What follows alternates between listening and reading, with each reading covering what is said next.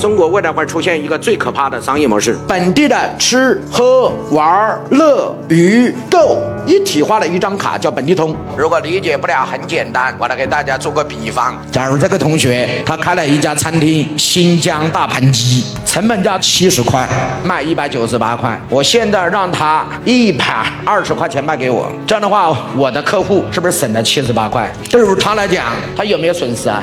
第一，我是不是客户去了他那儿消费？他才有这个券儿有效啊！好，我们来看，第一，他的成本是七十块，我给他一百二，他是不是赚了五十？第二，我是不是给他带了一个客户去了？第三，这个客户去了，如果觉得好，还可能下次再去。第四，这个客户觉得好，还有可能办他的会员卡，所以对于他来讲，是不是稳赔？还有一种情况，我这个券儿给客户了，客户根本就没去他的店，他也没损失。一句话，怎么做他都是赢家。那对于消费者来讲，我本来就要去吃新疆大盘鸡，我今天去了，我省七十八。八块，你过去你点的这个大盘鸡一百九十八，你给那个店长和某某人讲道理，让他给你打个折扣，他打不打？不打。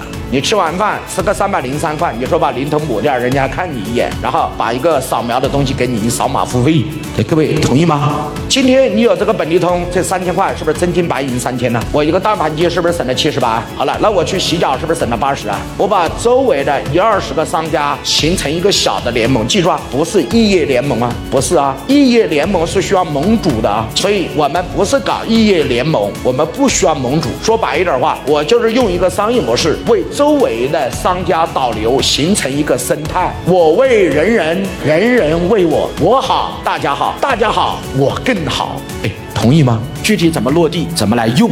答案在这里，点屏幕下方的这个小黄车，小黄车里面可以直接购买。